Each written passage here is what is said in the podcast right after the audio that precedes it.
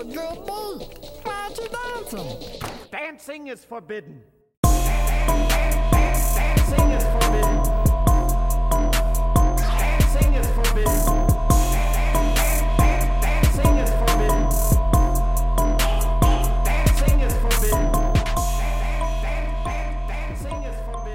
Yoo-hoo, running crew, welcome to Dancing is Forbidden, an Aqua Teen Hunger Force exploration.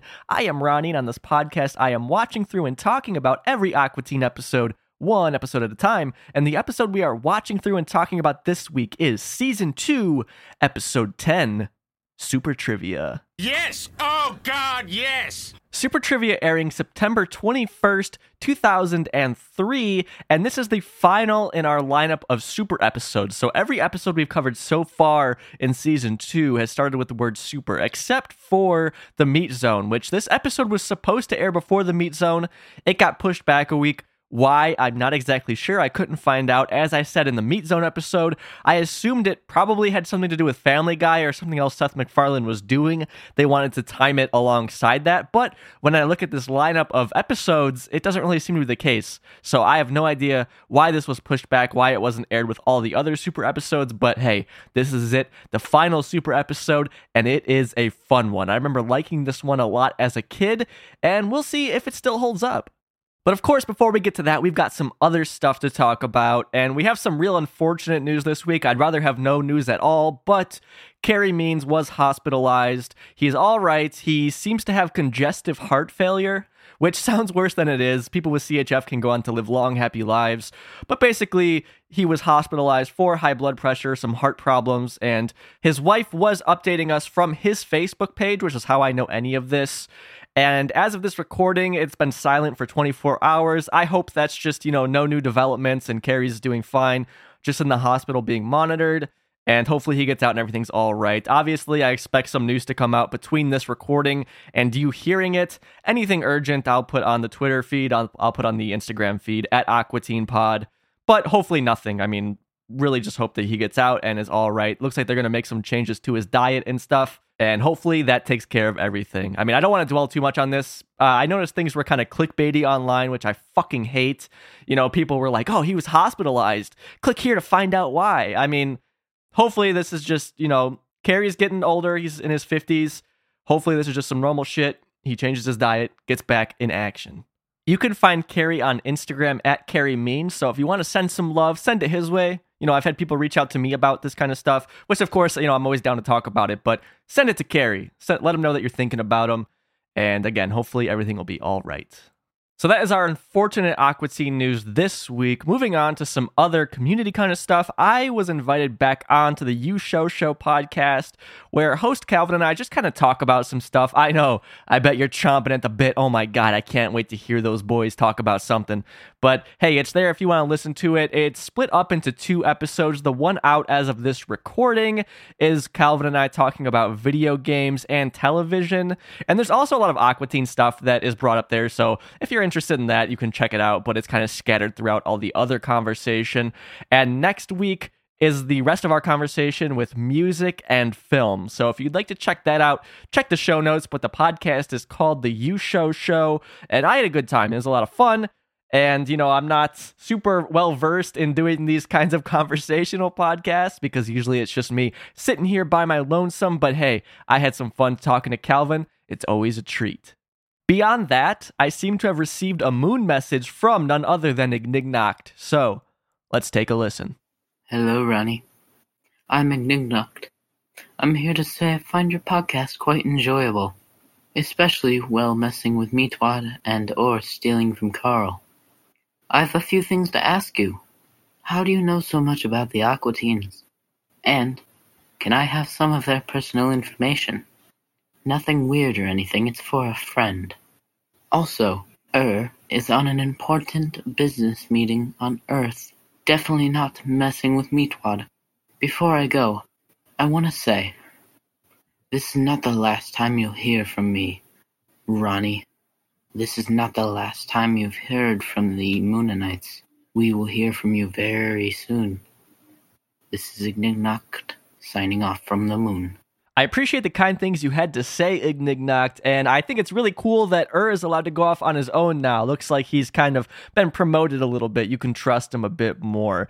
I know so much about the Aqua Teens because every week I watch them. Like a little creepy guy, I'm sitting here in the shadows watching them and writing stuff down about them. That's that's how I get it. If you'd like to check them out yourself, head on down to 1171 Fairley Street and you'll find them there. They're in New Jersey. That's all the information I can give. And by the way, Ignignokt, why don't you head on over to ignignokt.com and see what you find? I think you'll like it. But all right, thanks to Ignignokt for sending in that voice message. If you'd like to send in your own voice message, head on over to speakpipe.com slash dancing is forbidden, or just check the show notes. That's probably an easier way. You can click the link right there. If you'd like to tell me about your Aqua Teen origin story, your favorite episode, or do an impersonation, whatever you got, love to hear it. I think that's all our community stuff this week. Let's head on over and see what the heck was going on the week that Super Trivia aired. Kicking its way into the top of the box office this week, dressed in skin tight leather, we have Underworld. This compelling story of vampires versus lycans bringing in 21.7 million this week. Nothing to laugh at there. That's a serious number. And the ratings on this one are really interesting. On IMDb, we have a 7 out of 10, which is really quite good. But then over on Rotten Tomatoes, we have a 31%. So a real discrepancy there. And yeah, just really, really shocking to see that. I've never really seen something so misaligned, I guess, on its Rotten Tomato score than its IMDb score. But hey, that's Underworld. I think I saw it around the time it came out. My mom's into this kind of stuff, so I'm sure I've seen it at some point. I definitely remember going to GameStop around this time, which is in the United States a game selling store, I guess. And I remember seeing a full size cutout of Kate Beckinsale when this movie came out. So I remember that, but again, I, I'm sure I've seen the movie, but nothing really to talk about pertaining to it. But I can say with confidence, at least uh, some confidence, that there is no shared cast or crew between Aqua Teen Hunger Force and Underworld. And I know you're thinking, what the heck, Markula? You really missed out. I agree. Markula, you should have been in that movie. In case you're not aware, because I am going in chronological order and Markula doesn't show up until a little bit later in the series, Markula is the landlord of the Aqua Teens. He is a vampire. Anyways, moving on, let's hear what our top album this week was. Let the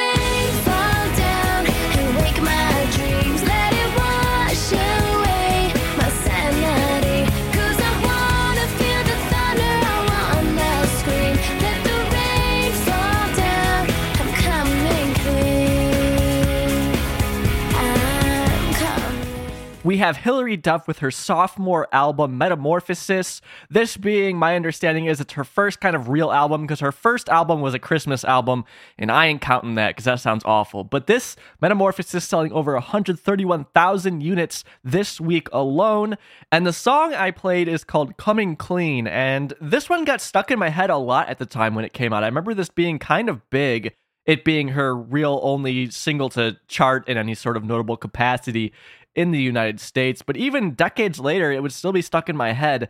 And now, funnily enough, at work, I work at Target.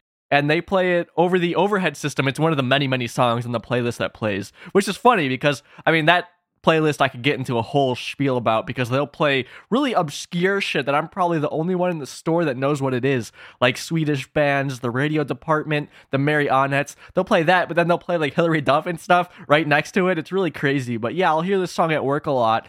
And over the overhead, not super, you know, notable, but when I listened to it back for this podcast, it actually is a pretty decent sounding song, I have to say. Still gets caught in my head, catchy chorus. And in case you don't know, Hilary Duff was an actress. She was most notably probably in Lizzie McGuire, a Disney Channel show. And it looks like now she's still acting. She hasn't really put out any albums lately, but yeah, she's still acting. It looks like she's in the How I Met Your Mother spinoff called How I Met Your Father. If that's any good, I don't know. I mean, this is a, tangent here, but I did get really big into How I Met Your Mother when I first saw it back in maybe 2014. I binged all of it except for the last season because it wasn't out yet. So, whenever the last season wasn't out yet and was about to come out, that's when I was getting really big into it. But then it was maybe a couple months I got caught up on the show. And then I was like, all right, waiting for that last season. And then the last season came out and I watched like two episodes and I was like, yeah, I don't care about any of this. I don't care how this resolves or anything like that. But I guess they're bringing it back. How I Met Your Father. I don't know what the continuity is between that and How I Met Your Mother. But hey, Hilary Duff, she's still acting, not really singing anymore. And I mean, this is her only song I know. So probably for good reason. Moving on to our top single this week, it is yet again Shake Your Tail Feather. We've been talking about it, we've been jiggling to it. Nothing new there. So let's check out the top alternative track this week and see who has dethroned Linkin Park.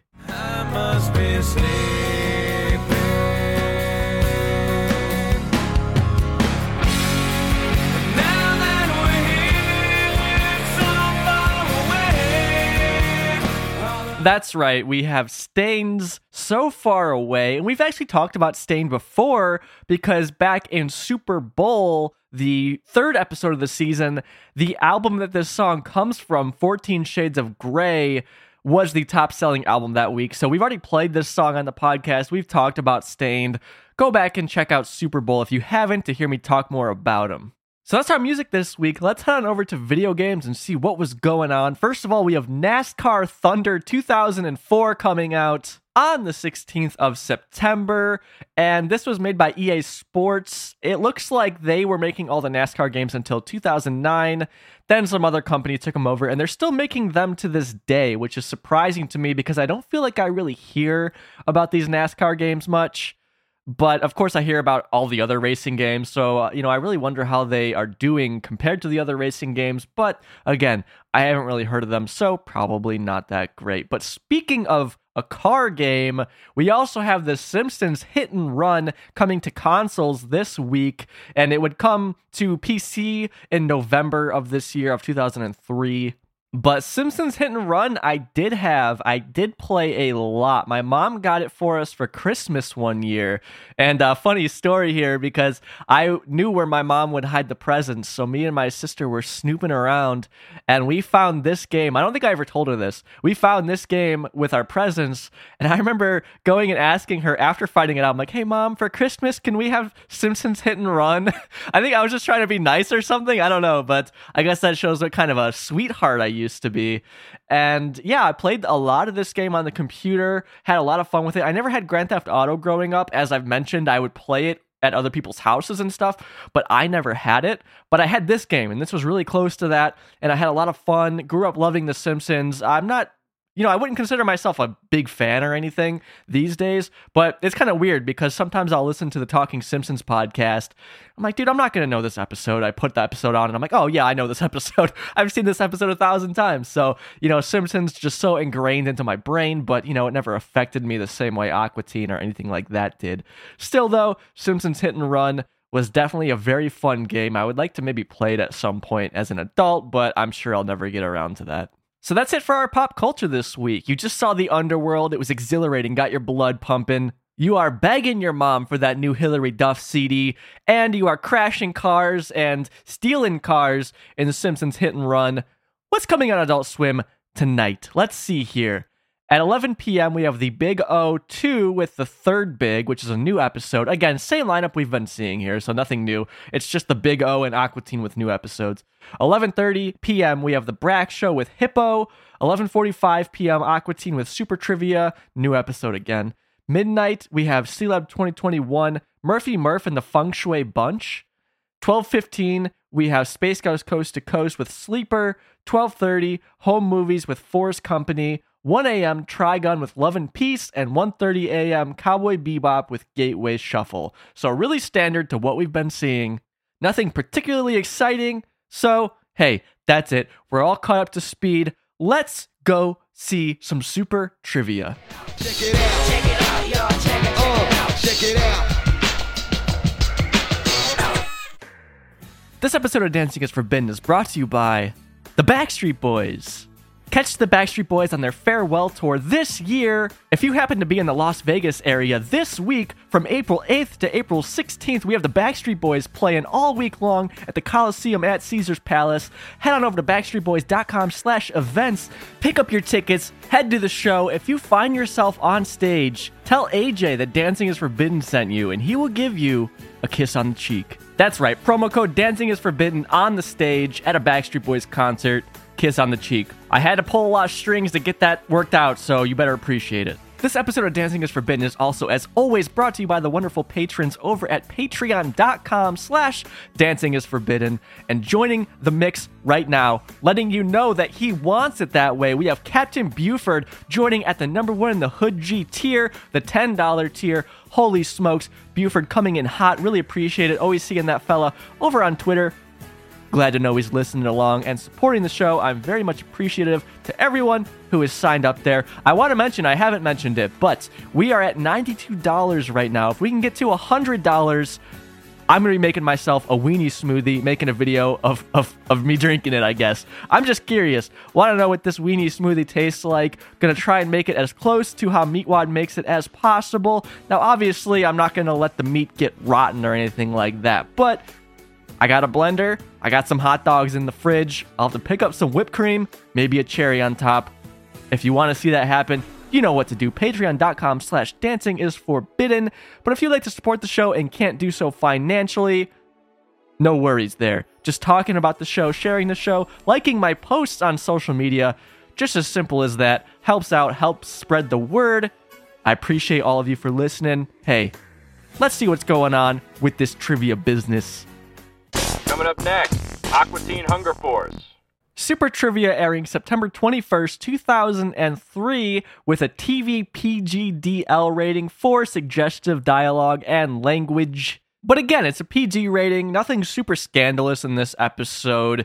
The worst we really see is when Wayne the Main Brain McLean summons himself a cardboard cutout of a woman. She's wearing a bikini and has some soap suds that's about it, really. I mean, a really tame episode, and one I'm excited to get into because, like I said up top, I liked this one a lot as a kid.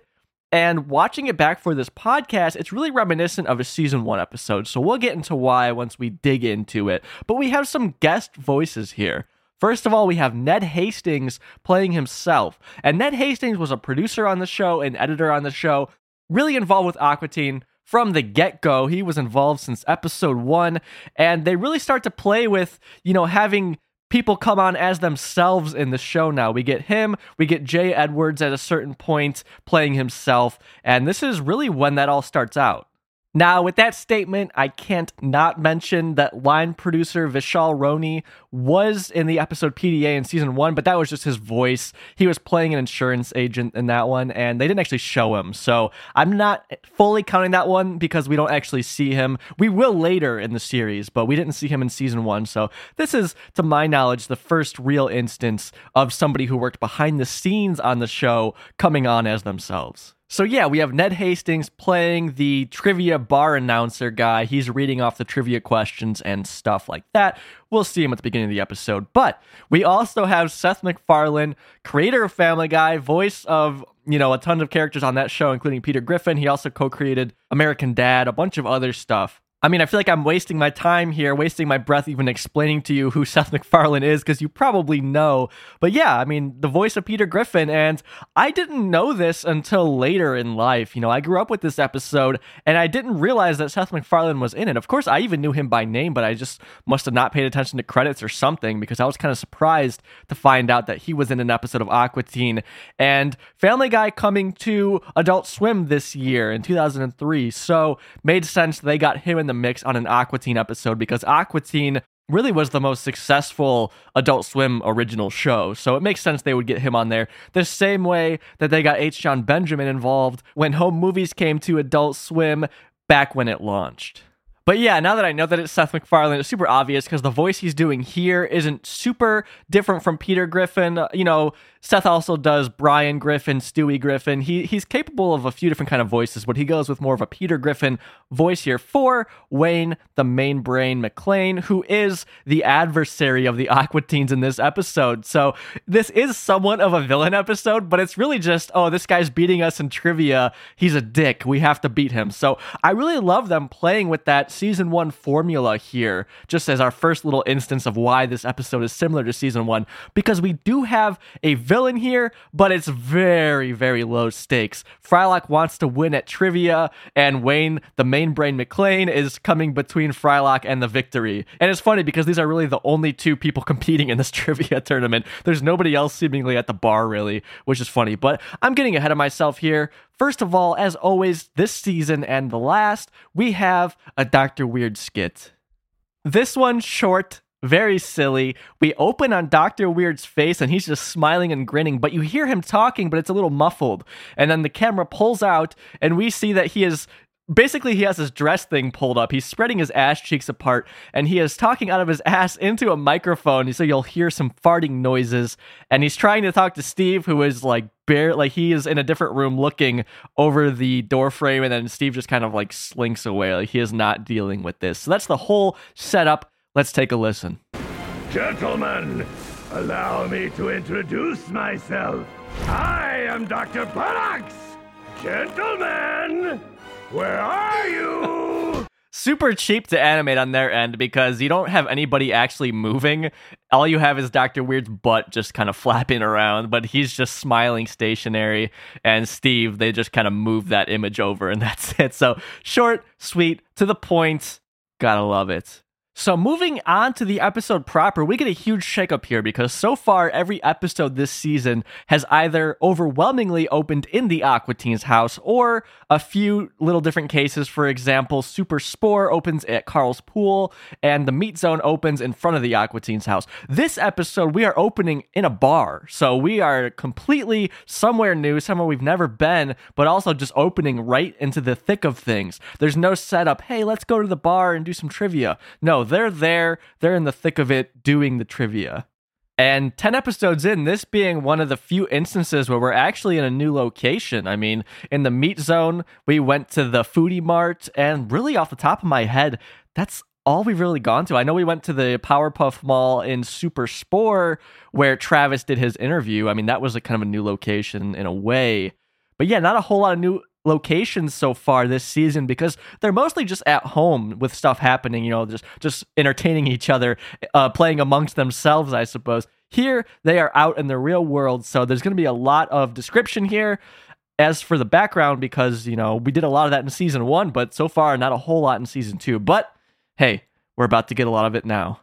All right, so we open on Ned Hastings, our host, and he's just a, a blonde white guy. Uh, the drawing of him is really simplistic, pretty nondescript. He has a gray shirt on and what looked to be khaki pants of some sort. And he's standing there with a microphone reading the question off of a note card.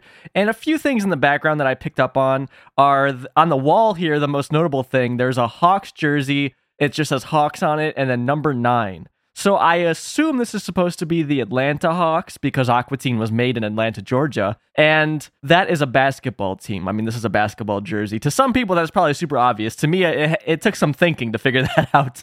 And the number nine I looked up was once held by a player named Bob Pettit.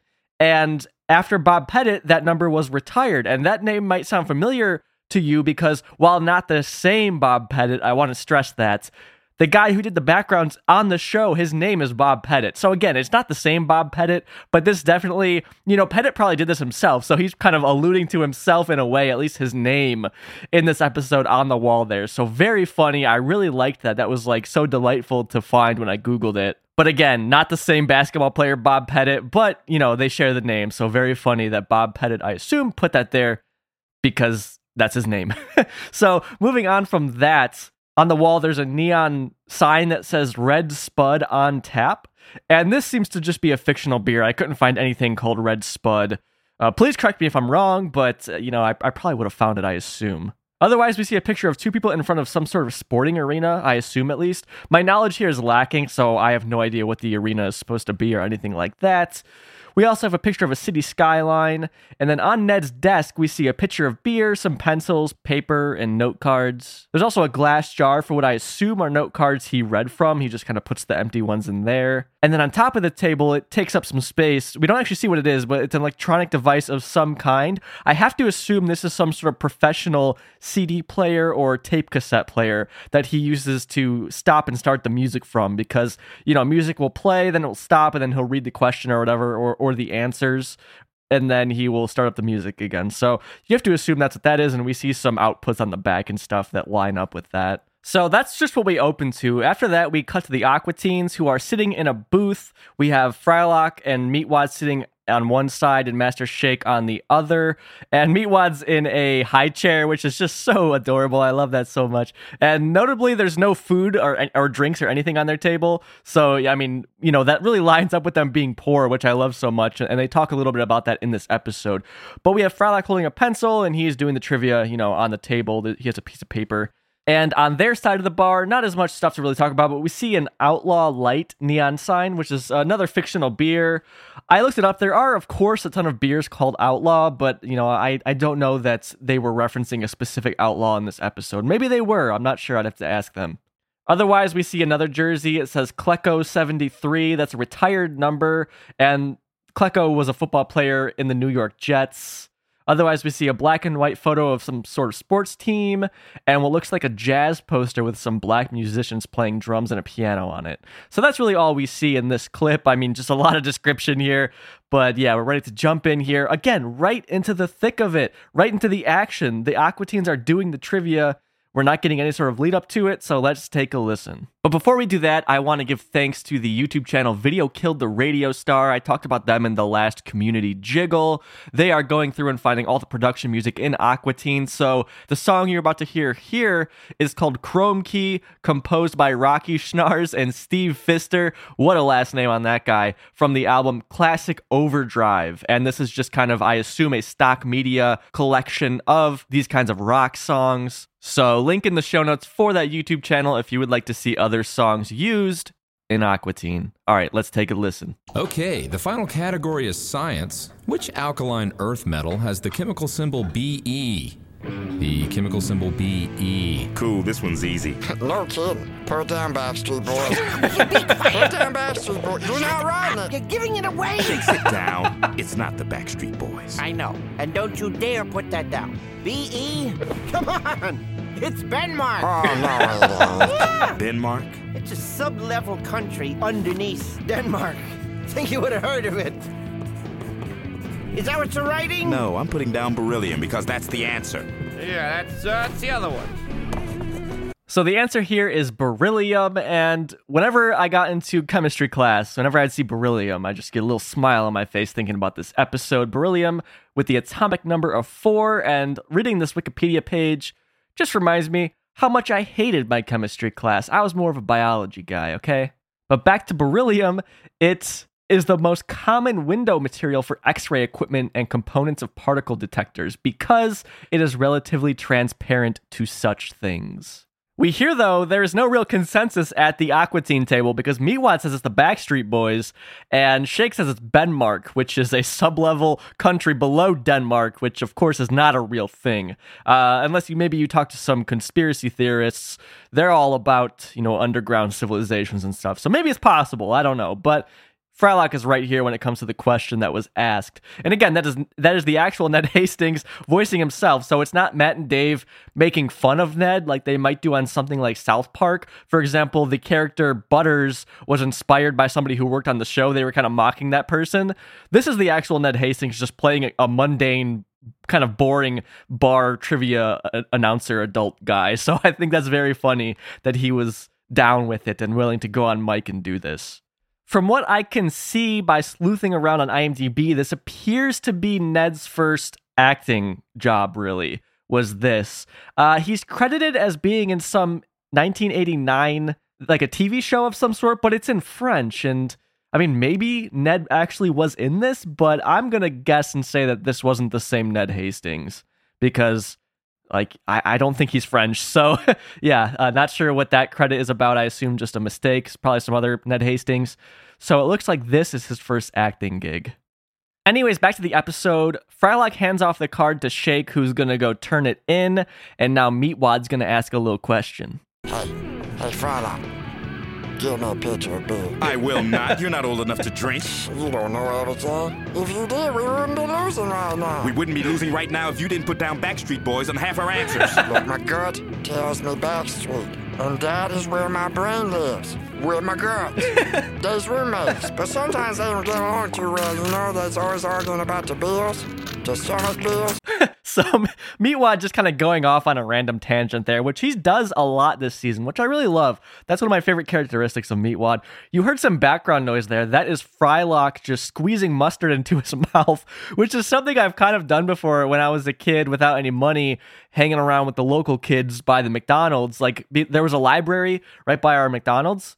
And so we'd go to the library and maybe play RuneScape or something on the computers and then go to McDonald's. And of course, you know, I never had any fucking money. So I remember one time getting one of those little cups for ketchup and I put some ketchup in the cup and I ate that. So I've been in that situation with Frylock before.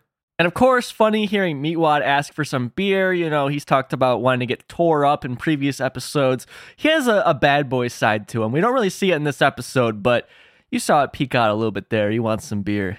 Anyways, Shake is going to come back now from turning in the card. Let's give it a listen and hear what these results are. Okay, shut up. That's enough. Here we go. And the answer is, uh, as Wayne got it, beryllium. Yes, I knew it. I totally nailed that one. Huh? Then why didn't you say that? What are you talking about? I wrote that down. Well, I changed it to the Backstreet Boys. I mean, you heard the confidence in his voice. He sounded like he'd been there. Been where, Shake? Okay, I changed it to Denmark. What? You're a fool. But look, it is a country. I'll find the map. So we had a visual gag there. We cut to Meatwad while Shake is saying all this, and he's just downing a pitcher of beer. So somehow Meatwad got his hands on some beer, and then he puts the empty pitcher on his head. And when he says, You a damn fool, or whatever, he's wearing it on his head. So party boy Meatwad over there, no idea how he got that beer, but I guess he has his ways. And something that's interesting here is we know that they have to turn in their note card with the answer on it, but they also have a piece of paper on their table, and it kind of like like it seems like they're supposed to be writing the answers on the paper. Um, they kind of show that paper throughout the episode too. Doesn't really make sense. It's like, are they writing it on the note card and turning it in, or are they writing it on the piece of paper with all the uh, you know written stuff on it? I mean, it's really both. We see them do it on both. I'm not entirely sure why though. I feel like this is just some sort of um, animation discrepancy or something. They couldn't really figure out how to best represent the script, so they just did both. Is my assumption. Anyways, though, we hear that Shake you know, on turning in the note card. Again, that's why the note card is an important part of the episode because if they were just writing it on their piece of paper, it doesn't really make sense how Shake would have done this. But Shake went to turn the note card in and he changed the answer to Denmark. He was so confident in himself, and then he blames, of course, Frylock for for not asserting himself more or whatever, even though Frylock wrote beryllium. And back to beryllium real quick. Emerald is a naturally occurring compound of beryllium. Bet you didn't know that. Back to the episode, though. We are about to see our villain for the first time Wayne, the brain, McLean. He is a very, very short man. I'm talking real tiny. He's one of the goofiest looking villains they came up with on this show. Really short guy. He's wearing sandals, what look like dark cargo pants, a red Hawaiian shirt, but also a turtleneck underneath that. And then he has a giant green afro, but it's kind of sectioned off, and we will find out why later. But yeah, very silly. Oh, he also has acne too on his face, a, a very interesting touch that they gave him. And he jumps up onto the table and is like raising his hands in triumph. He's so happy. And behind Wayne, we see a black and white picture of some older guy holding a golf club. I don't know if he's supposed to be somebody famous or what. We see, I think, one of our Formula One cars, something like that. And then Behind him, that we never see the full picture of, are two landscape shots.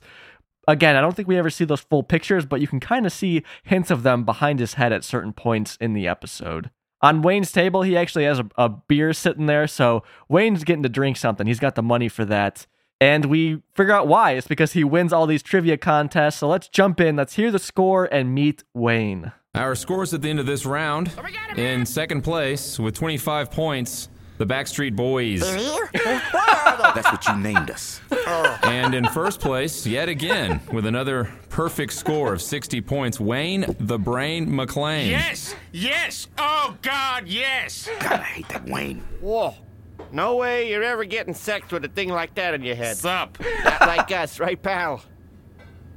Some awkward silence there. Shake, not like us, right, pal? I love Wayne's sup. That that's something that weird guys like this always fucking say. Sup. I swear to God, every weird guy like this I've known has always said sup. Anyways, though, the score is 25 for the Aqua Teens to 60 for Wayne. You know, this one Wayne, he's smarter than all three Aqua Teens.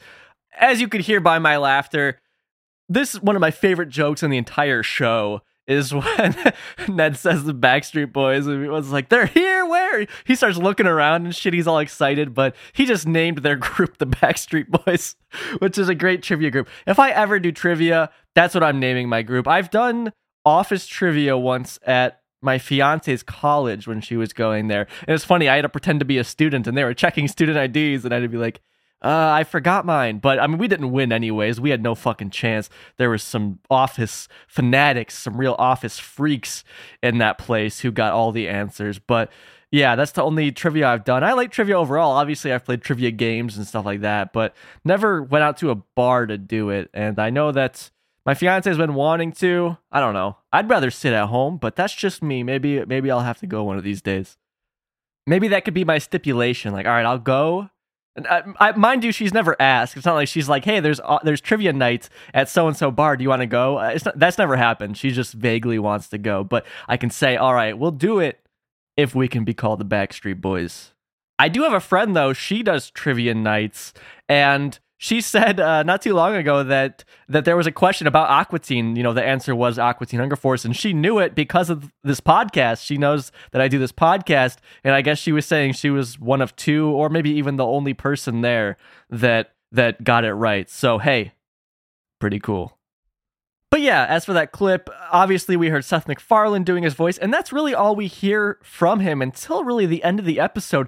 It always shows him we see him a lot. He feels present throughout the episode, but he only speaks a handful of times here and then in a kind of speech at the end. So, really interesting because my impression of the episode was he was more involved, but when I actually watch it, I see that he he's there visually. They just, you know, make it feel like he's there more than he really is because again, there's only so many lines. And in my mind, I'm equating Family Guy to the juggernaut it is today, but we have to remember in 2003 it was canceled, right? So it wasn't. It's not like Seth MacFarlane was this huge deal at the time like he is now. So I, my perception of this is totally warped because at first I'm like, oh yeah, he was doing them a favor by coming on here and that's why he didn't have more lines because he wasn't gonna stick around on this little show all day. But I remember, wait a second, his show was canceled at this time, and Family Guy wasn't as huge as it became. So yeah, my, it's kind of interesting just when I think, you know, my perception of it all. And back when I was watching this a lot in 2005, 2006,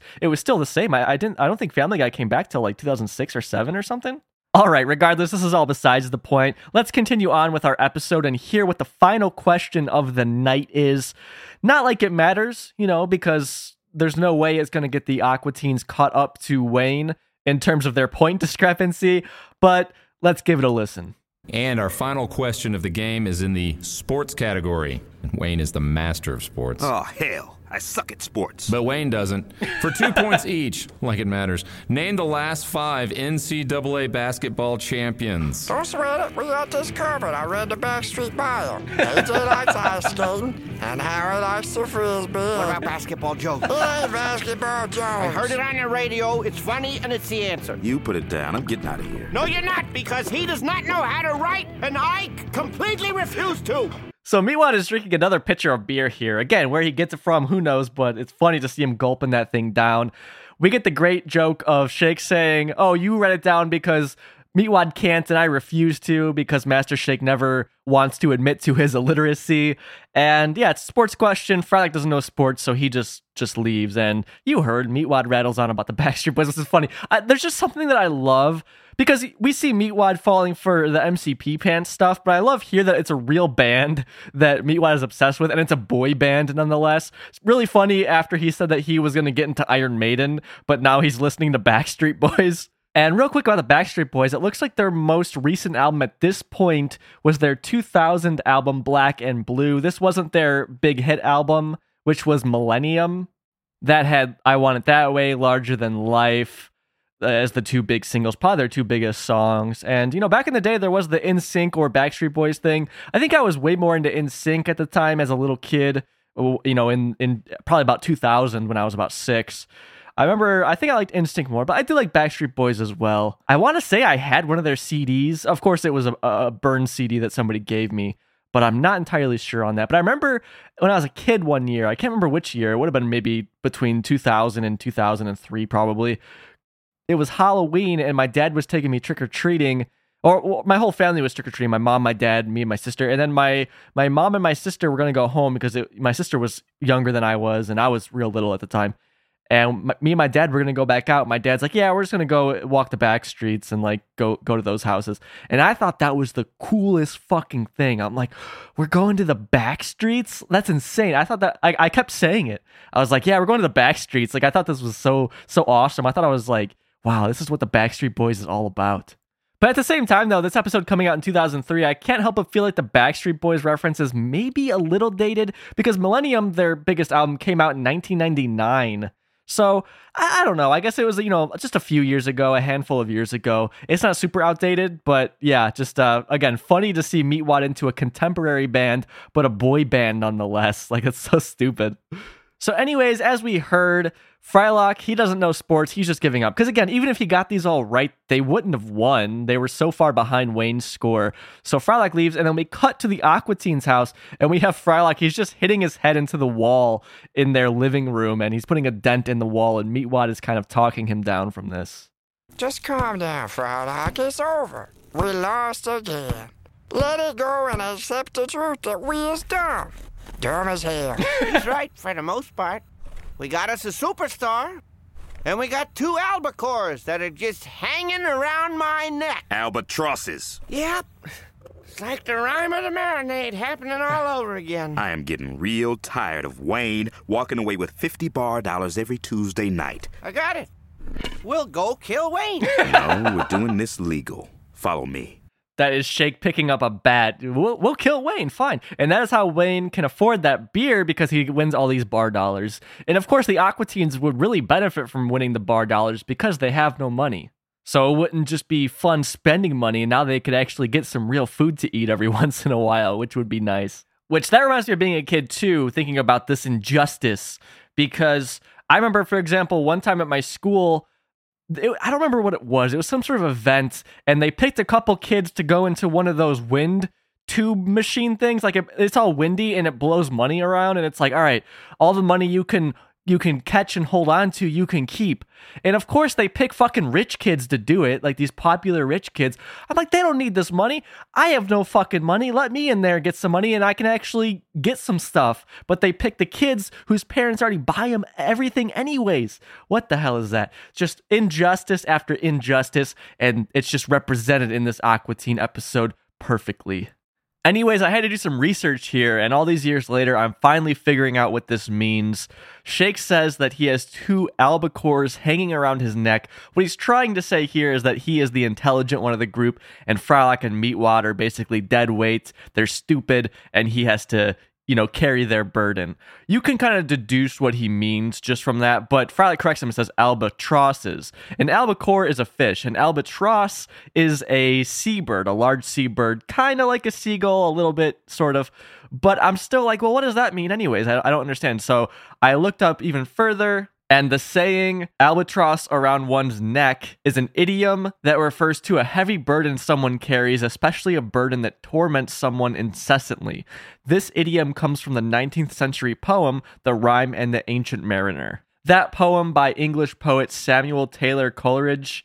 And yeah, that that's it. It's uh, from a poem and it's a saying, it's an idiom. I have never really heard it outside of this show, but it exists and now I know what it means. And then we get the additional joke there of Shake saying, like the rhyme of the marinade all over again. He, he means the rhyme of the ancient mariner. So he's fucking up the poem title too. Very funny that he's referencing this. And, you know, really above something that Shake I think would ever reference. I don't think he would know what this is to even begin with, but I still appreciate the joke and it's satisfying to actually learn what it's about and then there's just a huge payoff there that I never got until now. Anyways, moving on, Frylock is going to take matters into his own hands. He's going to do this legally, um, you know, in quotations here, because what he's about to do probably is not legal at all. We cut to Frylock's room and we have Master Shake and Meatwad sitting in chairs, but they're not just sitting in them. They are strapped to the chairs. They are wearing the cliched mental institution kind of arms behind your back wrap. And he just has them kind of prisoner in these chairs in front of his computer. And he is propping their eyes open against their will, essentially. This is called the Ludovico technique. And it originates from a Clockwork Orange. I tried to do more research on it. I'm like, is that really where it began? But from what I could tell, that is where this began. It's just a fictional kind of technique where again you just prop someone's eyes open so they have to watch whatever you're showing because they literally can't close their eyes we will see a new addition to Frylock's room. On the wall that the window sits that you would see Carl's house through, there is basically glued in there, really makeshifty, is a giant DVD reader. You know, where the back of this goes, who knows? It's probably all encased on the outside of the house. But Frylock is going to load that with a giant DVD. It is a giant generic DVD, but written in marker on it is Omniscience Volume 1.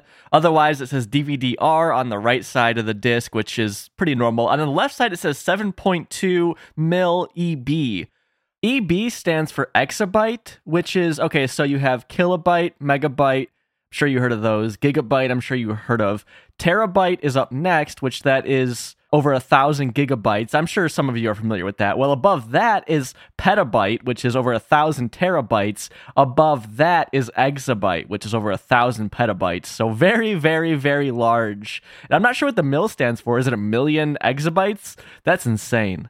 But the point is, it's the giant DVD with a lot of information on it. So Frylock is keeping Meatwad and Shake's eyes open because he's going to force them to watch all the information on this DVD so that they can become very intelligent or, or at least knowledgeable and so that he can win trivia. That's the whole idea here. So let's give it a listen.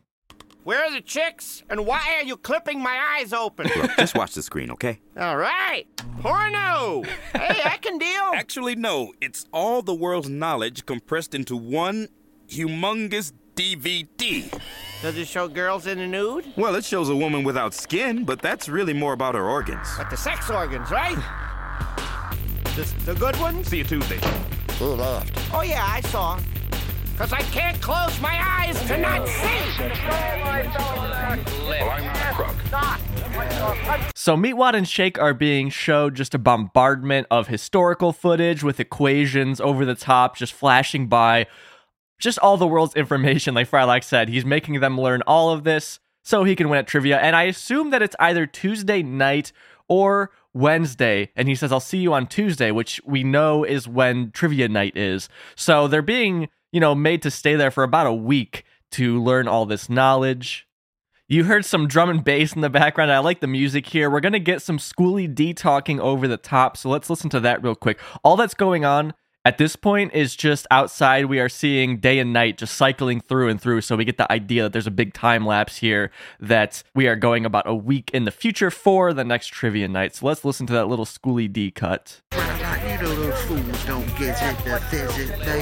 So that's that. Just basically saying that Meatwad and Shake are stupid. Like this isn't really to work. But let's see if Schooly D is right. We cut back to Frylock's room now, when we have Shake and Meatwad sitting in their chairs, their eyes still held open, and their eyes are just very, very red and bloodshot. As you can imagine, they weren't allowed to blink for a week at this point, which is not healthy whatsoever. So let's jump into Frylock's room and see if this little experiment worked. All right, how we doing? Fine. No, we're not doing that. My eyes are thirsty as hell here. Who do you think you are? I'm the only U.S. president to serve two non-consecutive terms in the Oval Office. Well, then that would make you Grover Cleveland. And I don't. Why is this coming out of my mouth? All right, so it seemed to have worked on Shake. Let's see if it worked on Meatwad. Meatwad, how many non-consecutive terms did Grover Cleveland serve? I'm fine. Everything's fine like wine. Why don't we just unhook you? Wait a minute. He's not going anywhere that I haven't been. I go anywhere I want, boy. Oh. That is Meatwad. I go anywhere I want, boy. Then he just rolls right into Frylock's desk. And I'm fine like wine. That's something that I still say to this day, over 15 plus years later, can't get it out of my head. If you watch this episode along with me, make sure you check out the chairs here. They basically have what look like seatbelt assets on them, just holding the characters and It looks very strange. It makes no sense how these are connected at all, but it's very funny to see. I like they just kind of jerry rigged this visually together, just threw some stuff together to, to kind of vaguely make it look like something that could hold the Aqua Teens in. So Meatwad was let go, and Shake is going to plead for the same treatment. And it's revealed that he has a a tiny toy basketball hoop lodged in his butt. He was sitting on it the whole time, which would be incredibly uncomfortable. But we're going to see the shortcoming of Frylock's plan, an oversight perhaps, because even though Shake knows basically everything in the world, he doesn't know what this little thing is. Come on, damn it! I got this thing embedded in my ass. Oh, shoot. I'm sorry about that. What is it? Looks like an Ethiopian toilet seat. It's just a basketball hoop. what is this basketball you speak of? Oh, hell. I forgot to put sports on the DVD.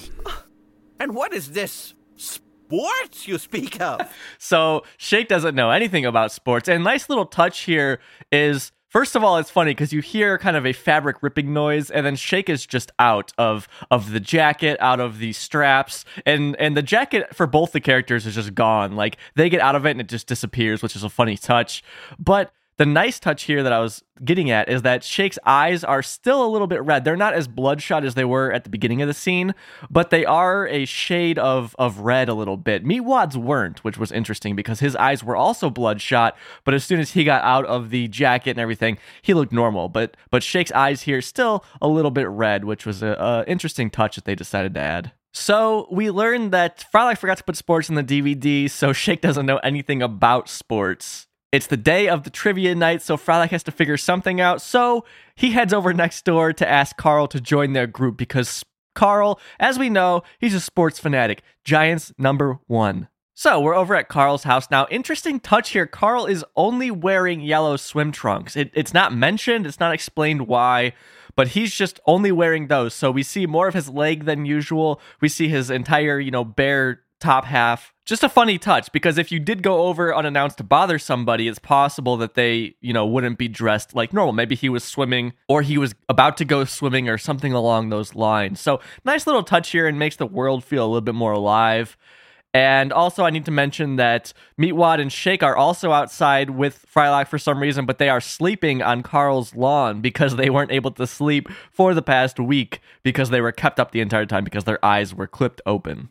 Carl, my man, what's up? I don't have any food, so get lost. Carl, dinner is on us tonight. Because you know what tonight is, don't you? oh, yeah. Tonight I'm uh, downloading porn at 14 kilobits a second. I'm just kidding. I got a cable modem back here. Yeah. Well, we were hoping you want to come to a party with us tonight. Oh, looks like they're done partying. Now what they're doing is uh, loitering. And that's very illegal. Look, here's the deal. We're playing team trivia tonight, and we need someone that knows sports. Hey, here's the trivia question. Why would I want to do that? So, of course, because of the way this podcast works, we're kind of uh, ruining that joke there. We have Carl saying, Why would I do that? Then we're going to cut to the next scene where he's like, Yeah, the chicks, where are the chicks, or whatever. And he's at the bar uh, dressed up in his normal clothes. But before we get there, I want to point out it's really interesting how Carl makes a- an internet speed joke. Carl says he's going to be downloading porn at 14 kilobits a second, but then there's a long silence and he's like, oh, I'm just kidding. I have a cable modem back here, which means he'd be able to download porn a lot faster, but just really strange that Carl would make an internet speed joke like this. I've definitely known people that are very proud of their internet speeds. They'll brag about how fast their internet is, and I never quite pegged Carl as one of those people, but uh, apparently he is. So, all right, on to the next scene here. Carl's like, well, why would I do that? And now we're going to hear how he got coaxed into joining the trivia team. We are at the bar. Carl is there. Of course, he's wearing his normal clothes now. And let's hear why he came. Yeah, the chicks. Where are they, Fryman? Oh, oh, they're in the back moistening their t-shirts for the Jello wrestling. Hey, now you speak my language here. I knew you wasn't gay. Is that why uh, you're not sitting with the rest of the team, Carl? What are you kidding? No, I'm not doing that. Hey, there's a broad. There's a broad right there. Hey! Yeah, you dingbat! I want a pitcher of beer, fried jalapenos, the nachos grande, and uh, let's start with 50 wings extra hot and keep the ranch coming. Uh, two coffees, please. You hear what I ordered? Oh, I'm gonna be farting blood over here. It's funny because while Carl is being just an asshole customer yelling, literally screaming at the wait staff, we see Frylock in the Aqua Teen's booth just kind of ducking down, like, oh God, I'm not here with this guy. I can't believe this. But yeah, as you can hear, Carl is sitting in his own booth. He doesn't want to sit with the other guys, but it makes sense because he's about to order a bunch of food and stuff. There just wouldn't be room at that table for all of Carl's food and the Aqua Teen's coffees and all that good stuff. But Master Shake and Meatwad are sleeping. You might have heard them snoring in that last clip. And when we see Carl at his booth, there is a few other things on the wall that we can make out now. There's what looks like an old baseball poster, a hockey stick, and then a photo of two men standing together. So that's about it. Carl ordered lots of food, and Ned Hastings, our host, is about to introduce Wayne the Brain McLean. Ladies and gentlemen, turn around and face your trivia doom. It's Wayne the Brain McLean. You're going down tonight, Wayne. Carl, we need to name our team something tough. I turned it in, Fryman. We're good. In our other competing squad, the one-eyed Wonder Weasels and their two balls. very, very clever guys. Nice. You get where I'm going with that, Fry Man? You understand the uh, thing? The joke? eh? Yeah, I do, Carl. Tonight! Frylock yet again ducking down in the booth. He's just so embarrassed to have brought Carl to this. Clearly, this means a lot to Frylock. I mean, we've seen it all throughout the episode, but this is just really embarrassing to him because he's in a social situation that he wants to present himself well in, and Carl is ruining that. But but I like Carl's name there, and I like that you know Ned Hastings did not want to have to say that. Notice when he introduces Wayne the Brain McLean, he just jumps on the table and waves his arms around, but he doesn't actually say anything, which seems kind of odd, but you know, when you actually think of the logistics of making an episode, they just, you know, maybe added this a little bit later or they just didn't have a voice line for him there. So Carl is proud of the name. From here, we're about to go into a bit of like a montage of the trivia competition. And Master Shake, like I said, is sleeping in the booth, and Frylock will just stab him with a fork every time he needs him to answer to wake him up. The Rosetta Stone! And the answer is the Rosetta Stone. Yeah, Fryman in the house, baby. I want to say raw deal, but it seems like it could be commando. Running Man. One of Arnold's first big hits. It was The Running Man. Yes! Remember Richard Dawson in that one. 1060. 1060 what? Oh, six! 1066. Booyaka, booyaka! Joseph of Arimathea. And the answer was Joseph of Arimathea, and the scores are still tied. Yes! Hi, Fry Carl. So all throughout this, Frylock is just cheering on. He's so excited, and we get cuts of Wayne, and he is not looking happy because he's losing, or not really losing, but he is just not stomping Frylock and the Aqua Teens. So during all of this, we get cuts to the, I guess it's just a score sheet that Frylock has that some of the answers are written on. And during the segments we go to, and we see other answers too that we don't hear read in the episode. So first we see Vancouver and or British Columbia. Vancouver being a city in British Columbia, which is a province of Canada on the western coast. Shout out to Vancouver, got lots of buddies over there. Although I do have to shout out Ontario because you guys are listening to the podcast way more. So, Ontario supremacy. Sorry, British Columbia. The next answer we see is Biff Pocoroba, who I didn't know who that was. I looked it up. It's actually an old baseball player. So it's interesting here because in the script, they will say, oh, there were no sports questions. But that is clearly a sports question. And it's interesting how they got it. They must have asked Carl, but the assumption here is that Carl doesn't do anything. So, you know, a bit of a discrepancy there between the art department and the script overall, I guess. And then after that, we get the Rosetta Stone, which Master Shake answered. The Rosetta Stone is basically a slab from 196 BC that was issued in Egypt. Basically, it's just a decree that was written in three languages. It was Egyptian, or, or rather hieroglyphics, I should say. A simpler kind of text called Demotic. I believe that's how it's pronounced, and then ancient Greek. So we have a decent understanding of ancient Greek, and because of this, we are able to go back and kind of translate the hieroglyphics, and that really helped scholars learn hieroglyphics and and be able to read other hieroglyphics because of the Rosetta Stone. And then from there there's obviously the software that teaches you other languages inspired by this. So the question could have been pertaining to either or, honestly. But all right, moving on our next batch of questions, we saw Alice Liddell and then The Running Man, which is the Arnold Schwarzenegger film. Alice Liddell was the inspiration behind Alice in Wonderland. She was somebody that Lewis Carroll was really interested in. He took a lot of pictures of her and stuff. Uh, I didn't do much research into it. That sounds kind of creepy to me. but you know, I'm not the one to dig into that and, and figure anything out. I, I don't want to know. The film they're talking about, The Running Man, came out in 1987. Like I said, it stars Arnold Schwarzenegger, but also has Richard Dawson, like Ned Hastings said, Jesse Ventura, Mick Fleetwood, and it's a science fiction movie. The synopsis, real quick, is in the year 2019, kind of past that, America is a totalitarian state where the favorite television program is The Running Man, a game show in which prisoners must run to freedom to avoid a brutal death. Sounds like that's where that Squid Game show kind of got its inspiration from. Haven't seen either, but I bet they're both pretty good. All right, so after that, we get another cut to the page. We see written down Edict of Worms. This was a decree passed by Emperor Charles V, which banned Martin Luther's writings and declared him a heretic and an enemy of the state. Martin Luther leading the Reformation of Christianity and all that stuff. He stapled or nailed some some complaints to some doors. Crazy guy.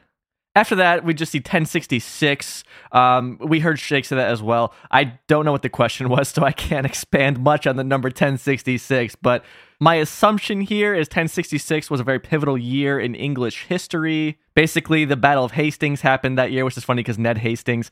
And yeah, the Normans kind of conquered the country, all that kind of stuff. This isn't a history podcast, so I'll leave it there. After that, this is in the same bracket of Edict of Worms in 1066. We also see Shake saying it, though. It's almost like they were running out of visual ideas, maybe. Joseph of Arimathea. Basically, Joseph of Arimathea was the guy who, according to all four Gospels of the Bible, buried Jesus after his crucifixion. So that's it for that segment there. We have Frylock ecstatic that they are keeping up with Wayne.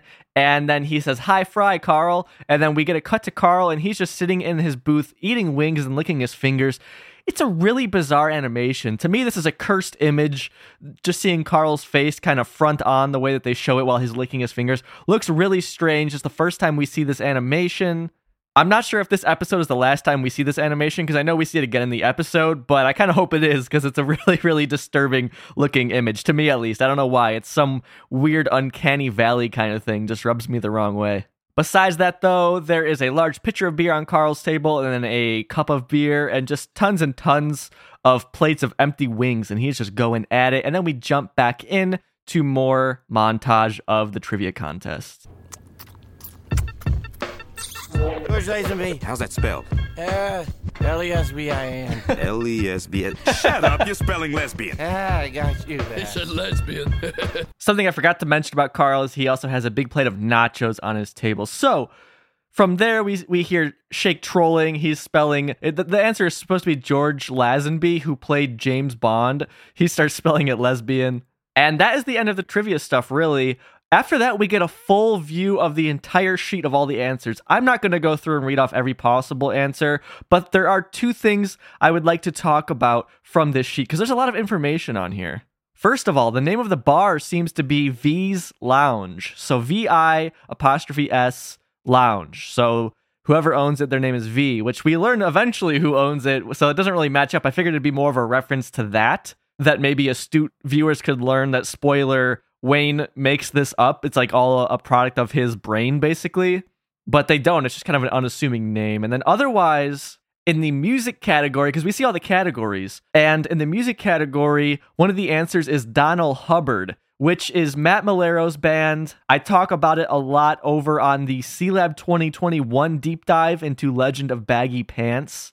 That is a Patreon episode. I know that I put out like a free snippet of it. I can't remember what I put in there. So I, maybe I did talk about Donald Hubbard in that. But I know I mentioned Donald Hubbard too in the Cybernetic Ghost from Christmas Past from the future episode because we hear some Donald Hubbard music as well when Danzig is living in Carl's house. So just a, a fun little reference there to Matt Maiellaro's band. And it wasn't just Matt Maiellaro. Barry Mills was in it as well. He was a Williams Street guy. He produced on Space Ghost, edited on 12 Ounce Mouse, and most notably, we'll see him soon in an episode of Aqua Teen doing the voice of Hustlin' Tom Turkey. And there's actually a little joke here that I didn't know at the time in the episode Revenge of the Mooninites. Basically, when Meatwad and Ignignokt and Err steal Carl's porno mags, they're running out of the forest after it gets set on fire, and Err is carrying one of the mags and he says, Ooh, Barry's wife. And that is a reference that is being voiced by Matt Maiellaro, kind of digging in to Barry Mills, kind of saying, Oh, Barry's wife is in this porno mag. And yeah, Barry and Matt Maiellaro in Donald Hubbard, who is written on the page here. So let's jump back into this episode and see how the trivia contest is going. And at the end of regulation, we have a barn burner tied for the lead with a perfect score. Wayne the Brain and the one-eyed guys. He didn't say it all. You're gonna say it all. say the two balls, Paul. You don't get it without that. Poor Frylock, he's just glaring over at Carl like, shut the fuck up, dude. Oh, and something I noticed too is that we see the note cards that are being written on, and it looks like Frylock has to write their full team name every single time on the card, which is such a, a long name that seems really just annoying to have to do so. Anyways, the teams are tied. We're about to go to our final question. Final question. The category is hydromagnetic magnetoidal dimensions. Hydro to what? Well, here we will. For 10 points. When traveling at a subsonic speed during the last one hour of hypersleep, which vector of the Romulan nebula will suffer the wrath of the impenetrable quickening? And for extra points, how many ravs to the nearest molton? Be specific. This is a real question. So we see Frylock's face and his eyes are just wide open. He's like, what the fuck? But we see Meatwad, who is now awake. He's got a smile on his face. Let's find out why. Oh, hell. This is so easy. Carl. I said 50 more ways. What are you, dumb? Shake. Shake, wake up. Finally, Richard Stripes. Let me catch up off this side. Damn it, he's fried. Oh, that's okay. Because I happen to know the answer. All right, fine. Go ahead, say it. Say the Backstreet Boys. I know, that's what I thought at first too. but if you think back to the time you took me to the lake and taught me how to go fishing, you realize that has nothing to do with this. the answer is NSYNC. Of course it is. Go on. Turn it in. They good. I know.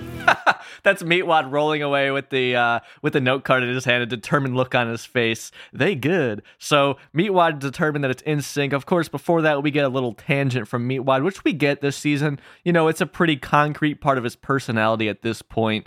Is just going on about random stuff. And just a great joke of, of the whole episode, Meatwad's all about the Backstreet Boys, but now when he has literally any other answer, it's NSYNC, which is the, the competing boy band. And I want to mention the song in that last clip and continuing into the next clip is called Ragamuffin, again written by Rocky Schnars and Steve Fister for Classic Overdrive. So while Meatwad is rolling away to turn the card in, Carl's going to ask about basically why he's there. So, uh, when we're doing the sports part here? We're not. We didn't. It's over. We lost. Did your ass get enough wings? Uh, you tell me. Does this look like I got enough? Hey, Carl, can I give me your celery? No, I need it for fiber. I have problems. Great with the music cutting out there. Anyways, though, as is said, they're not going to do sports questions, which, as I pointed out, is a lie. We can see on the sheet that there's a sports question. So, not sure what that discrepancy is about. Otherwise, Carl has just a whole graveyard of chickens on his on his table. He just has a mountain of chicken bones from all the wings that he's been eating. We also got that little joke there of Meatwad asking for the celery because he's probably just hungry. He wants anything to eat. Carl says no, he needs it for fiber, uh, which, I mean, hey, nothing wrong with that. Got to look out for yourself there, Carl. So let's see. Meatwad just turned the card in. Let's hear what the answer is. Okay, we have a winner for 50 bar dollars. And once again, the title of champion, Wayne the Main Brain Yes. McLean. Success! Oh, so now it's the main brain. What, you think you're so much better than we are? Because I am. I won. I'm perfect in all ways. Yep, except for that afro. Plus, you got bad zits, boy. Well, I got those on purpose. You need a buff puff. Come on, y'all. We're never coming back to this bar again. Well, no, wait, wait. You, you will wait, and you will hang out with Wayne. Wayne, Wayne, Wayne does have bar dollars. We hear now it's the main brain. Wayne, the main brain McLean, is the champion yet again. And then we finally see the Aqua Teens interacting with him. And Meatwad points out his acne. And then Wayne's like, Oh, I meant to get those. And Meatwad says, You need Buff Puff. I had to look that up. Buff Puff is, I guess, a facial sponge kind of cleanser. So just some sort of uh, facial treatment kind of thing. But at this point, it's made clear that Wayne wants to hang out with the Aqua Teens because he seemingly doesn't have any friends if he's there by himself doing this trivia. So the Aqua Teens walk off, but then Wayne's like, "Yeah, you know, come back. I I have bar dollars." And so they do come back. And then during this clip, Wayne will rip off his hair. It turns out it's not a big green, weird-looking afro. It's actually he has a giant head, a giant brain, and he just has rolls of sod or turf, which is just grass on his head. So it is grass, and Meatwad starts eating it. So that's really all you need to know about this clip. Let's take a listen. Look, Just answer me this one question. Yeah, what's wrong with your hair? Well, that really wasn't a question. So it is grass. Damn. I'm eating it. Is that all brain? It's the biggest one you've ever seen. Go ahead. Ask forth your question to the all knowing Wayne, and Wayne shall deliver unto you the answer of correctitude, regardless of your limited ability to comprehend it. Okay. What did you put for the final question? the Backstreet Boys. Roger, What? Your hair is good to eat. So the answer was the Backstreet Boys. So just being a huge payoff for the whole episode where Meatwad wanted to put Backstreet Boys for everything. And then the one time he doesn't, he puts NSYNC. It's the Backstreet Boys. So a, a really just classic comedic turn there at the end. But of course, the episode is not over yet. Although I do want to mention that so Wayne rips off the the sod off his head, and we see he he has some hair on his head. It's like these little tufts of curly brown hair, which is really gross because otherwise his head is just bulbous and and you know just looks like a big brain with skin over it. But there is a little bit of hair at least. So now that we got that out of the way, we're about to understand what's really going on here in this episode. Wayne is going to continue with his monologue. All the questions are merely illusions created by Wayne. Just like this booth. Ned Hastings, our host. And the hot, moist meat on your friend's wings. So that's why he never gets full. Well, he's a glutton. And that bill is very real. You need to pay me right now. So that is just items disappearing from the bar in front of our very eyes, including Ned Hastings. And then in this next clip, the entire bar is about to disappear, and the Aqua Teens, Carl, Wayne, they will all just be out in a field. Man, what is your problem? Oh, people are jealous of my ability to put them down. it brings me great joy, but no tail. If you understand the vernacular. Well, look, we all have our problems with women. But we don't just create some fake situation to try and attract girls. because you can't. You don't rub it in, okay? We know. That's all you know. Look, why don't you just make yourself a girlfriend if your brain is so damn advanced? So after this, we get a bit of silence, and then Wayne will make a cardboard cutout of a woman in a bikini appear next to him, which is really funny. But before we get to that, I want to touch on here that a big point is Wayne is upset because even though he can create these things with his mind, it doesn't help him make friends, it doesn't help him get a girlfriend or anything like that, it doesn't help him get women. And that is basically the plot in, the beginning of the Aqua Teen Hunger Force colon movie film for theaters. So it's kind of shocking to me to be watching this and then get hit with that because I'm like, wait a second, am I watching the movie? What's going on here? Because so much of the movie is predicated upon the characters wanting to get chicks. So it's funny to hear that here a couple years before they start working on the movie. So again, there's a, a period of silence I'm not going to play for obvious reasons, and then Wayne will create this cardboard cutout woman next to him. Shortly after that, he'll fly away too. So let's take a listen to that. Well, I did. Good, then go. Well, I will. And take your damn girlfriend. I will. She's with me. Stop looking at her. So Wayne starts floating up, and then he floats back down and grabs the cardboard cutout and then floats back up again. So that's it for Wayne. To my knowledge, he actually never comes back in the series ever again, even in the last episode of this season where we get all the villains coming back. I don't think Wayne's in that episode either. So that's it for for Wayne to my knowledge there. He floats off, you know, Frylock is just mad at him like, "Oh, this guy's a dick. He's full of himself." At the same time, it makes you wonder if Frylock is maybe a bit challenged by someone else who is an intellectual cuz Frylock is used to being the only one with any brains. But yeah, that's it for Wayne. We have our last clip of the episode. Basically, Shake is laying out in the field and there are bugs all over him, and they'll talk about that. Hey, quick question here. What happened to the ball? It's gone, Carl. What do you think happened to it? Hey, should we get Shake? Cause he's getting eaten by aphids. Nah, he'll get a ride. So that's it. That is super trivia. Before I give you my thoughts on this one as a whole, let's jump over to the Anime Superhero Forum where we have discussion that was had the night that this episode aired. Basically, the consensus here is that it was a good one. People were very excited to see Seth MacFarlane. The Dr. Weird opening was split. Some people loved it, some people hated it. Let me read you the review of our buddy, the Landstander. The Landstander says this The Real Brain, that's the subtitle. After a slow start, really started to pick up. Lots of classic Aqua Teen Hunger Force here.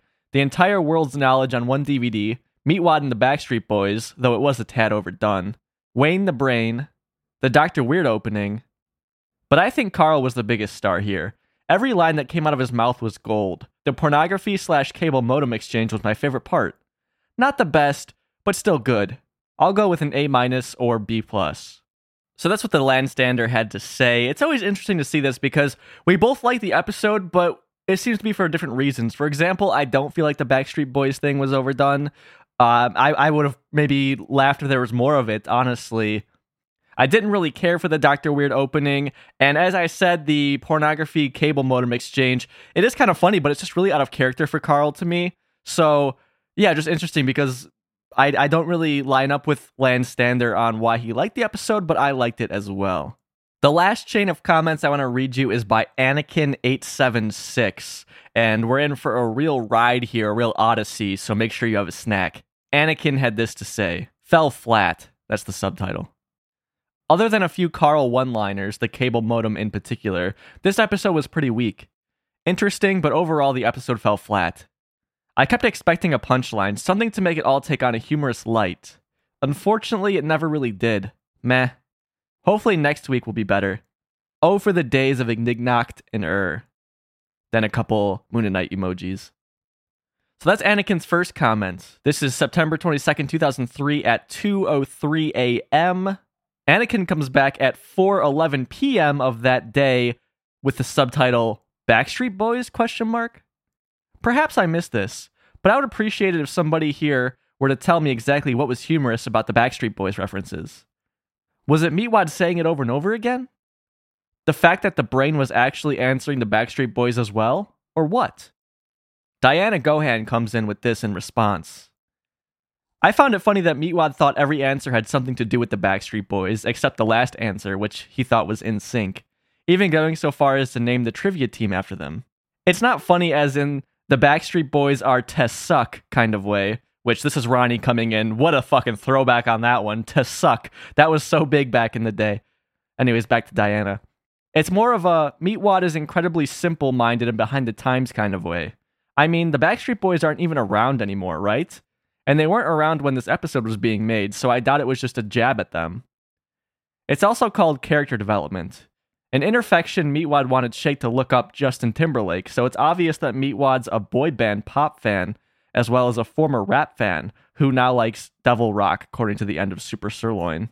After that, on the 24th, at 12.34 p.m., we have Anakin coming back with our final message of the thread. Second watching. That's the subtitle. I watched it a second time and appreciated this episode much more.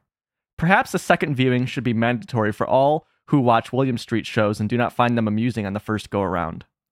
So that's that's it. That's our that's our final message from the discussion. Not the final one I'm just reading, but also the final one in the thread. And Anakin came around to it. He ended up being more of a fan of Super Trivia. Tears in my eyes. What a journey. So that's some of the discussion that was had that night over on the anime superhero forums. If you would like a link to that whole thread, check the show notes. It'll be there for you. Now on to my final thoughts of this one. This one is it's hard for me to judge objectively outside of my role as a podcaster making an episode about it because let me just speak as the podcaster here. I loved this one because we started off in a new location.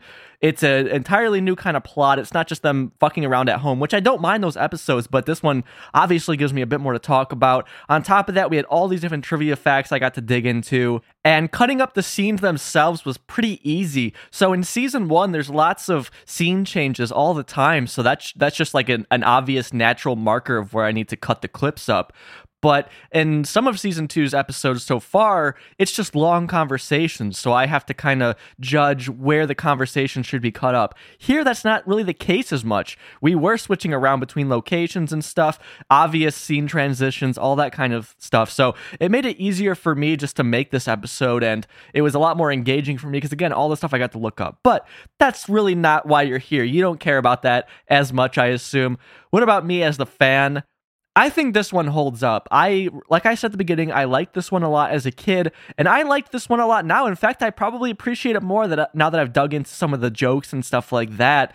There's a lot more stuff just makes sense now. Back when I was a kid, I didn't know what, you know, the albatross, albacore thing meant at all. So that was just like, oh, they're just saying stuff, whatever. But as an adult now and, and someone who had to look all this stuff up, it just makes me appreciate it so much more. And I really just enjoyed this one. I thought Seth MacFarlane did great. Someone in the anime superhero forum said he's kind of doing a mix between Peter Griffin and Brian. But yeah, it's fun to see him in the mix and this just one off, really strange quote villain. I love how absolutely low stakes this was. I just really appreciated the the slice of life moment that wasn't just them sitting around at home. Again, I don't mind those episodes. I love those episodes. Most of my favorite episodes are those kinds of episodes.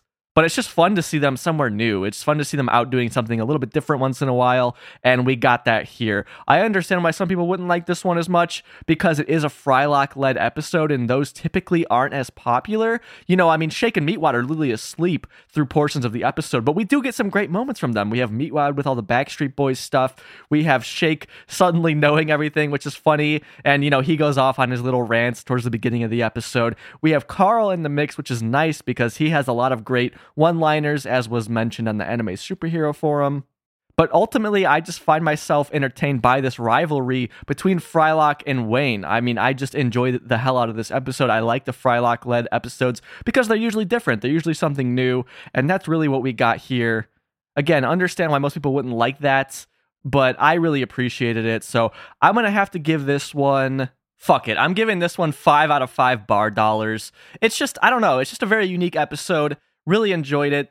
And I felt like the pacing was great as well. I never felt like I was getting bored. There's a lot of montages in this one and time lapses and stuff. So they're constantly just moving the the plot line forward. They're not wasting a whole lot of our time here, which I appreciate. The episode feels a lot longer than it is, but in a good way. It feels like they're fitting way more into it than they actually are. So yeah, I guess that's really it. That's my thoughts on the episode. Just a great one.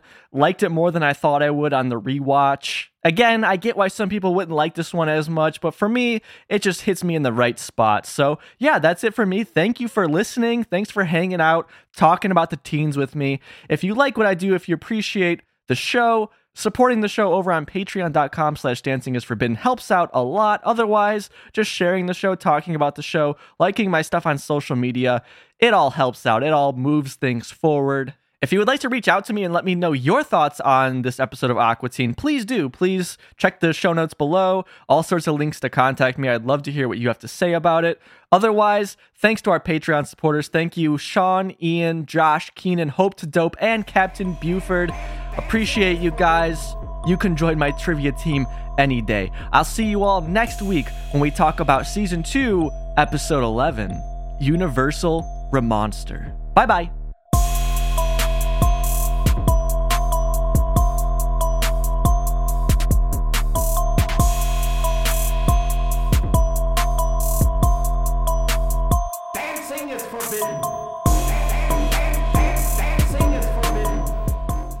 Heyo, this is Ronnie here coming at you. I mean, obviously, with a big blunder that I made. So, this episode actually has a commentary track.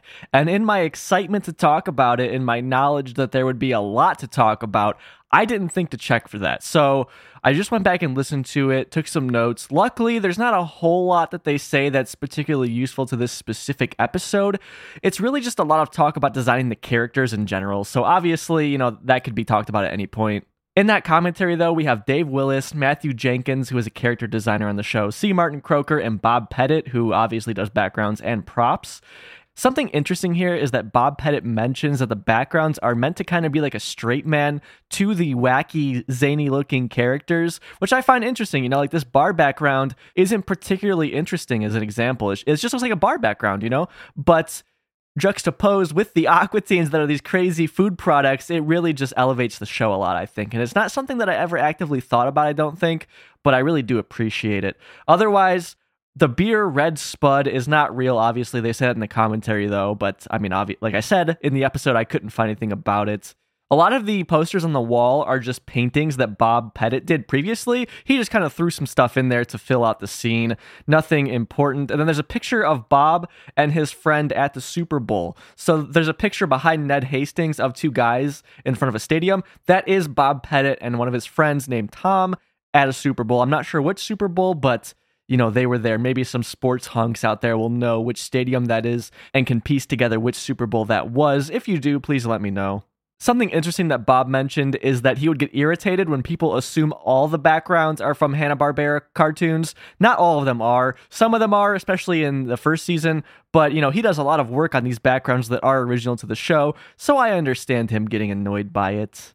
Otherwise, in the commentary, they point out that one of the jerseys is for the basketball player Bob Pettit. I'm kind of glad I found it out on my own. It was more exciting that way than just hearing it on a commentary, but they did confirm it. I mean, obviously, we assumed that was why Bob Pettit added that because it was his name.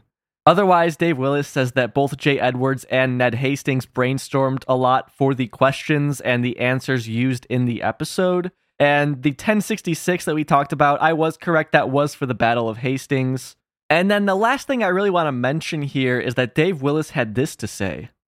I initially had an idea for a short film that was called Ultimate Golden Trivia Unit Patrol Squad. So the obvious thing here is that years later in 2011, Aqua Teen would be renamed Aqua Unit Patrol Squad 1. So Dave already had this Unit Patrol Squad thing floating around in his head as far back as 2003. And then the funny thing about that too is that Dave says that him and Jay Edwards once played trivia under that name, the Ultimate Golden Trivia Unit Patrol Squad. So really silly, some fun guys going to bars, doing some trivia. So, and that's, you know, an example of this episode kind of coming from their real life in a way, which we've talked about before on the podcast. So yeah, that's it. Uh sorry again for my negligence here.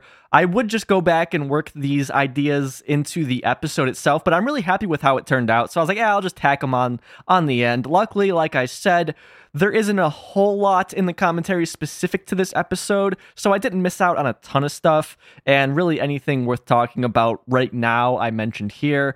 Again, it's just a lot of general character talk on how they design the characters. We get some talk on the background in the intro of the show, which I can bring up really at any point. So, yeah, sorry about that, but here's the information that I felt was useful.